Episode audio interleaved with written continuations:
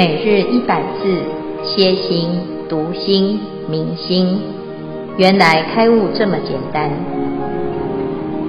秒懂楞严一千日，让我们一起共同学习。秒懂楞严一千日，第一百三十六日，今日经文。阿难。汝更听此，只陀园中，十瓣击鼓，众击撞钟，钟鼓音声前后相续，于意云何？此等为是声来耳边，而往深处。阿难，若复此声来于耳边，如我起时，是罗伐城，在其罗林，则无有我。此生必来阿难而处，暮年迦叶，应不具闻。何况其中一千二百五十沙门，一闻钟声，同来十处。若复如尔往彼身边，如我归住其陀林中，在世罗城，则无有我。汝闻鼓声，其耳已往击鼓之处。钟声其出，应不具闻，何况其中象马牛羊种种音响，若无来往，亦复无闻。是故当知，听与音声俱无处所，其听与声二处虚妄，本非因缘，非自然性。经文至此，恭请见辉法师慈悲开示。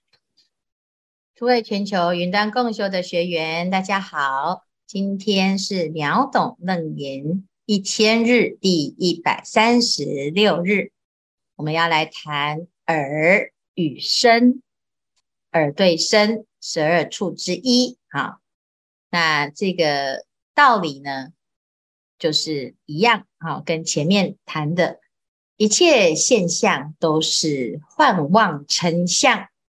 它的本质、其性真为妙觉明体，如是乃至五阴六入十二处十八界都是如此的啊！他所有看到的、听到的、感受到的，眼耳鼻舌身意，这所有的一切呢，啊，不是只有晚上只做梦哦，而是白天也是虚妄的。这虚妄呢？在是生灭的虚妄相当中，我们要怎么去渐渐的去认识它呢？啊，现在啊，佛陀就来一一的来为我们谈眼、耳、鼻、舌、身、意啊，这是所谓的六入，对色、声、香、味、触、法啊，加起来呢叫做十二处，就是这十二个啊，这个法呢，在对应的时候啊。会形成我们对于这个世界的认识啊，这两个呢，加上六世，就叫做十八界。那这一个四科七大啊，在谈这念心的时候啊，它就是心的一个作用。这一切的作用所产生的现象，还有这些交互的影响，形成我们这一生的经验。那这些经验啊，其实是虚妄的。为什么？因为每个人都不同，每一个时空都有不同的变化。因缘和合而有生，因缘别离而有灭。那虽然有这些变化，有生有灭，有去有来，但是呢，它的本质其性是本如来藏，妙真如性。那我们要怎么去认识它呢？佛陀就来举例，十二处是本如来藏妙真如性。那前面呢，我们已经谈过眼对于色，那现在是耳对于声。佛陀啊，他就说：汝听此提陀园中，吃饭的时候啊，要怎么吃呢？啊，以前没有广播系统。乃至于呢，大家也没有手表，那就看到太阳怎么走走走走，哦，日中了。那日中啊，哎，就要来告诉大众啊，来集合要吃饭了啊。那早上早课要怎么去做早课啊？晚上要去啊做晚课啊。佛陀要叫大家来讲话开示，要怎么让大众知道呢？好，所以呢，吃饭的时候啊，就要击鼓。那众集撞钟就是集合大众，就要敲钟。敲钟啊，大家就知道哦，原来现在有什么事情要做。好，所以在佛门当中呢，我们会常常听到钟鼓之声。这个钟鼓音声前后相续，语意云和。我们听到这个钟鼓的声音呢，是怎么听的呢？此等为是声来耳边，耳往声处，到底是声音来我们的耳朵啊，还是耳朵跑到声音的这个地方来听呢？啊，那结果呢？发现诶，好像不是这样哦。那到底是声对耳彼此之间到底怎么去听到的？好，那佛陀说。若复此声来于耳边，那如果是声音来耳边，那我们大家想想看，你比较认同什么？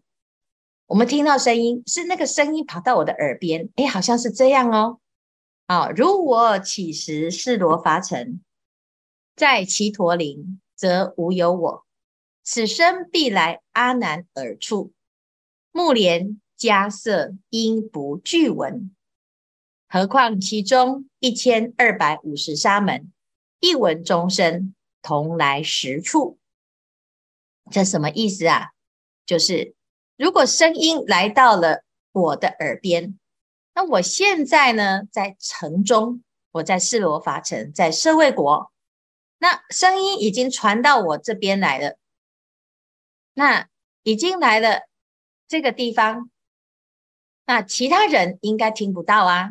啊，因为声音已经跑到我这里来了嘛，那怎么又跑到木莲那里，又跑到迦叶那里，又跑到一千两百五十个沙门啊？所有的人都是听到钟声，那如果这个钟声呢，是跑到谁的地方让我听啊，或者是让阿难听，应该其他人听不到啊？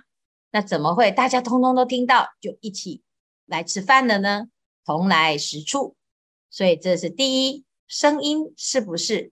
啊，听到是因为声音来到耳边，我们其实比较认同这个嘛，哈。但是呢，这个地方啊就在讲，诶，好像不是这样哦，因为呢，它是不是同时啊，每个人都听到同一个声音的啊？好，那第二个呢，若复如耳往彼身边，那这个有没有道理呢？啊，那也是一样哦。如我归住只陀林中，我要住在只陀林。在示罗伐城啊，就没有我。那什么意思？就是我到了七陀林，示罗伐城里面就没有啦。所以呀、如果这个鼓声啊，是你的耳朵已经往击鼓之处，那这时候呢，其他人啊，应该是没有办法听哦。好，所以汝闻鼓声，其耳已往击鼓之处。钟声齐出，应不俱闻。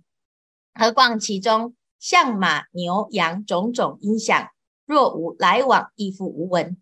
啊，意思就是很简单。我现在已经啊，耳朵，我的耳朵已经去听那个击鼓的声音，那其他的声音应该不会同时听到。好，但是事实上呢，我们的耳朵啊，除了跑到击鼓的地方去听到击鼓之声，那同时敲钟的时候，我也会同时听到有钟声。那还有其他的象声、马声、牛声、羊声，我也都听得到啊。那听得到的时候，是不是表示我的耳朵啊很忙，一下子跑到击鼓，一下子跑去听钟，一下子跑去象、马、牛、羊这个地方跑来跑去，跑来跑去呢？是不是这样？那如果是这样，那我的身体呀、不是就分裂了吗？因为有的声音在东，有的声音在西，那怎么有可能同时听得到？我到底要往东听还是要往西听啊？那所以啊，他应该不会俱闻。如果是耳往身边的话，那应该不会同时听到。但是呢，如果不是耳往身，或者是身往耳啊，那更奇怪啦。若无来往，亦复无闻。如果彼此之间呢，互相不不相干，那你怎么听得到呢？哦，所以啊，我们就可以知道，哦，原来这三个啊都是不对的。是故当知听与音声俱无处所，即听与声二处虚妄，本非因缘，非自然性。啊，这个到底听声音是怎么听啊？如果这样分析呀、啊，就会发现，嗯，好像又很有道理，但是又没有道理。为什么？因为我们平常啊，听到声音就是这么的简单，这么的容易。那你怎么还要去分析？从耳朵这边听到声音，还是从声音那边跑过来耳朵？啊，那现在呢？如果我们仔细一分析啊，发现，诶，的确啊，很奇怪。所以呀、啊，这个没有办法分析的原因是什么呢？原因就是因为它非因缘法。如果是因缘法，你还可以知道是什么因加上什么缘啊，加在一起，那它就会有一个现象出来。那它不是，因为它是由心而产生的作用。那但是呢，它又不是没有因没有缘哦。啊，它也非自然性，它也不是说无中生有啊，一定还是要借由听跟音声，你才会产生听闻啊。这这是既非因缘，又非非因缘，既非自然，又非非自然。那这样子呢，你才不会啊，在实相当中产生错误的判断啊，以为呢，那一切都是虚妄，所以呢，啊，有听等于没有听啊，其实不是。啊、所以这个地方呢，就在讲生灭去来是有它的现象，有它的意义，有它的不同的展现。每一个人都有各式各样的不同的啊、生命的故事，但是这一些呢，都是本如来藏妙真如性。在这个如来藏当当中啊，你要去找到一个虚妄性，你是找不到。但是，如果我们不要追逐这个迷雾生死，那不是就是了生死了吗？其实心啊，本来是寂然不动的，并没有这些生死的现象，只是因为你迷了，所以你以为有一个生，有一个死，有一个和合，有一个别离啊。那事实上呢，一切万法不外乎就是这样子的一个规则。啊，那我们大部分呢、就是迷失在其中，所以忙啊忙啊，就是在追逐这个迷跟悟、生跟死的现象。啊，那以上呢是今天的内容，我们从耳根切入来讨论耳跟声，你到底是怎么听？哎，就发现呐、啊，啊，原来啊，这就是一个现象啊，看起来好像有，其实它又没有那么的实在。它不断的在变动，那它是虚妄的。可是虽然是虚妄，你也可以，也不可以说它是不存在的啊。只是我们要去认识这件事情。那在这里面呢，就是很简单，不管万物如何变化，你的心永远不动。那这样子呢，你就不会被这些现象来来去去而迷失。啊，今天是简单的以上的开示，看看大家有什么疑惑或者是分享。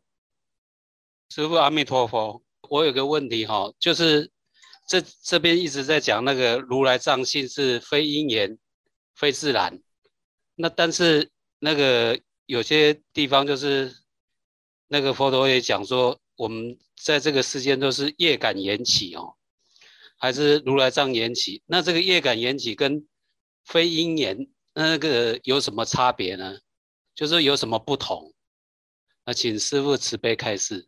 嗯，这业感缘起呢，是我们一般哦，在于那个，诶，对于祸业苦这三这三个循环哈，就是无明，然后呢造了业啊，造的业就有一个果啊，这因缘果报的一个缘起法则。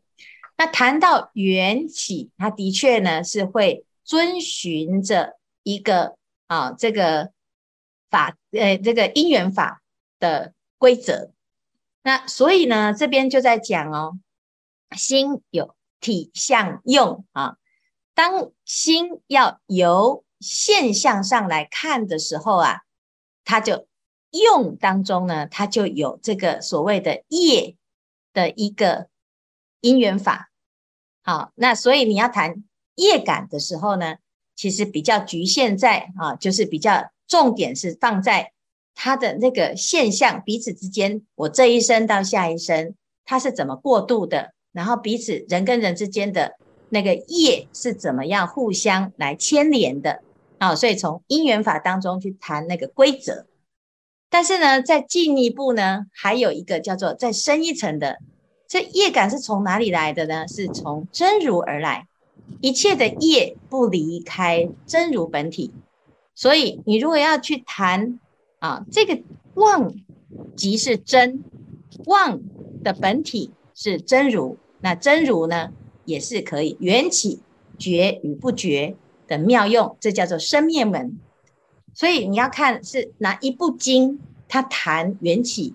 就是因为它针对的对象有不同的层次跟根性。那对于业感缘起的话呢，谈的就是对阿难这样子的声闻人啊，谈这个生死乃至于轮回，它是由何而来？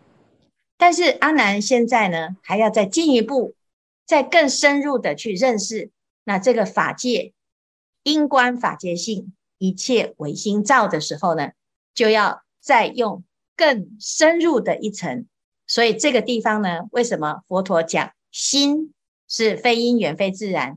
阿难会非常的迷惑，而且呢，他就觉得这个跟他以前听到的法，哦，就好像有冲突。这就是业感缘起跟真如缘起，还有法界缘起、如来藏缘起，有一个啊这个层次上的差别。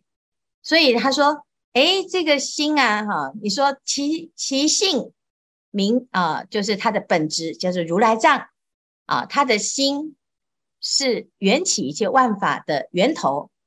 但是缘出来的时候，它的规则是什么？就是生灭去来的规则是什么？它是由业感而来。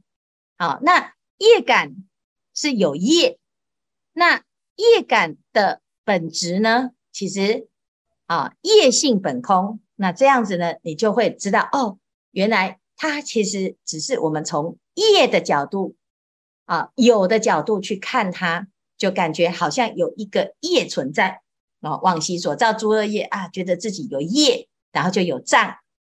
可是你如果从它的本质上来讲呢，诶，你就会发现哦，其实它是其体本空，其性本空，只是在这个虚妄相当中呢，诶，你以为它有。所以就没有透达啊，这个心的妙用。所以心是空，但是它又有妙用。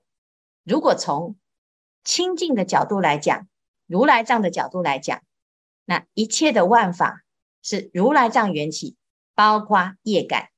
哦，所以这是一个层次的一个差别，而不是它是对立面，它不是，它是一个层次。我们层层的在认识的更深，认识的更透彻，认识的更周全。那到最后呢，就是一个法界缘起，就是从事法界、理法界、事事法界啊、理事法界，到最后呢，其实是一个啊整体的概念。啊，那实相的概念呢，就变成哎，你要从这里面去找一个迷雾生死，其实是了无所得。好，这样子。那以上呢，来简单介绍的，当然它有很详细的一个体系。那我们要看它在从哪一部经去论述这个一个生灭的现象，还有哪一部经来谈实相的道理。呃，师父，我是一真。我有一个问题，因为在这部经里面呢、那个师父不是那个呃佛陀常讲那个空，可是他那个他那个空好像又是跟一个好像呃通色这些东西是有对比的。那这个空呢，跟好像然后又在讲如来藏，如来藏又好像是不空。那这个空又跟不空好像呃有点有点模糊，这样可以请师父在。嗯，就是重新把它呃理顺一下，让我们更清楚吗？谢谢你。好，这个空哈，这个空这个字啊，虽然是空，可是你要看它出现在什么经文。如果它是空是跟不空对比的话，就譬如说八相，八相里面讲的呢，空指的是虚空的空哈。但是如果在讲本如来藏，这个如来藏的其性本空。好，那他是在讲这个心的实相，它是一个空性的概念。虚空跟空性不一样，虚空就是相对于啊这个地方没有东西叫做空，啊，那有东西叫做有，空跟有啊。但是空性呢，是你在看到这个有的时候就知道它是空，就是它的它的性质是空。所以因缘和合看起来是有东西，我这个杯子现在是有啊，可是其实当我知道它是一个假的有，你就是知道它是空。那这个是它的空性，不是它现在没有。那一般呢，我们认识空啊，就是有两种，一种呢就是灭色归空，就是啊，我怎么知道人生一场空？因为啊，好好的人突然死掉了，啊，怎么没了？烧的，然后就剩下灰，剩下灰之后呢，一阵风一吹，哇，不见了，没了。哦，这个就是叫做灭色，色要灭了，你才知道它是空。这个不是真的知道空，这是还是执着于有上所谈的空，因为它没有了。但是另外一种呢，就是缘起性空。啊、我们就 A 坐下来分析。我虽然是有哦，可是呢，如果来分析呢，我现在的这个身体，地归地，水归水，火归火，风归风，把这个元素呢拆解了之后呢，你发现，嗯，没有东西，没有一个我啊。这个杯子啊，虽然看起来是有，可是我知道它是陶土啊，加上火，加上水，好、啊，然后呢，哎，加上一。一个啊因缘的变化，所以捏成杯子的样子。这个本质呢，其实它包含的水、地、火、风，拆掉了之后也没有东西，这叫做缘起性空。那第三种呢，就是菩萨啊，他知道这就是梦、幻、泡、影，就一看就知道，虽然它有，可是它就是梦，它就是幻。它就是假的，这叫体空啊、所以呢，同样是空啊，你要看放在哪里，然后如何契入它。有的人是要用理性分析啊。那譬如说，我今天一个科学家，我也知道啊，这所有的万万法也是空，因为我们看到这个水，水是 H2O，是不是？如果分析完它的元素呢，发现哦，原来它也是空，它没有。啊，或者是电子、质子、中子，到最后呢，量子啊，剩下能，剩下量，那它到底有没有？它其实没有，所以色即是空，空即是色，这个空性啊，就看你怎么切入去观察它。所以呢，一下子是这种空，一下子那种空哦，的确很容易让我们会迷迷糊糊。可是如果刚才讲的哈，这个。是相对于通色的这个空啊，它是啊在讲虚空的空，因为它是跟啊那个圆是对应的，就是有跟没有啊这样子的两个对应啊。但是这边讲到的空啊，如来藏的这个空哈、啊，它是空性的空啊，这样了解吗？嗯，了解，谢谢师傅。师傅，阿弥陀佛，我是华慧。我说这个楞严经哦，要是我们年轻的时候就学到的话，因为生活的会更快乐。我我以前是很不能被人家讲的。如果说人家讲我是误会我什么的话，我一定要解释清楚。就是三十多年前，我先生在葫芦堵那边开中医诊所，那后面的市场有一家青草药店，结果有一天客人来跟我们讲，我们跟客人关系很好，那客人来跟我们讲说，哎，黄太太，那个青草店的老板说很恨死黄医师了，他说黄医师带卫生所的人去那边，呃，纠举他。然后给他勒索了八千块，我说怎么可能？我们医生从早上八点上班到晚上十点，从来没有离开过诊所啊！啊，那我就跟我先生讲说，走走走，我带你去给那个老板指认。我先生说不用，他说，那我说我去报警。我现在也说不用，我就觉得说，你为什么要纵容坏人啊？你为什么对人家这样这样子冒充你去赚骗啊？你为什么要忍受？我先生说，对我又没什么损失。啊，那就不了了之。因为到现在几十年过后，上了《楞严经》之后，我我觉得，哎，我先生好像很有智慧，而且我觉得现在对事情也也比较不会那么那么纠纠结，好像人家讲什么讲什么，我就听听啊，有就改，没有就算了。以上就是我的感感受，感恩师父教我们《的眼睛》，让我们觉得很多事情。看的看的是什么？看的那个那个那个面就不一样了。感恩师父，阿弥陀佛。很好，我们如果呢，哎，能够啊，哎，去听的时候啊，有时候我们去分析哈，那个声音啊，我们在听的时候，其实就会引发我们的一些情绪啊，譬如说这个音乐它讲的内容，或者是它的旋律。刚好是符合我们的心境，诶，我们就会产生欢喜心啊。那另外呢，如果啊，诶，现在是一个逆耳啊，就是要不然就是它的内容啊是有点让自己很难过啊，或者是痛苦啊，或者是攻击啊、诽谤这些声音呢，诶，那我们就会产生一个痛苦的回应啊。那其实我们到最后呢，会发现呢，当我们在听这个声音的时候啊，如果能够再多一点的停下来，先不要急着反应啊，就观察一下，它到底是真的还是假的啊？就是诶，对我没有影响啊，可能是一个；那对我有影响，那它的影响又是到底是什么原因？结果我们会分析到最后，会发现。原来啊，是因为我们以为它是真实的那个声音啊，这是第一个。那它为什么声音会影响到我呢？因为我也是真实的，我觉得我的感受、我的想法，还有我的脸啊，我的自尊，哎，我的习惯，还有我的这整个人都是真的。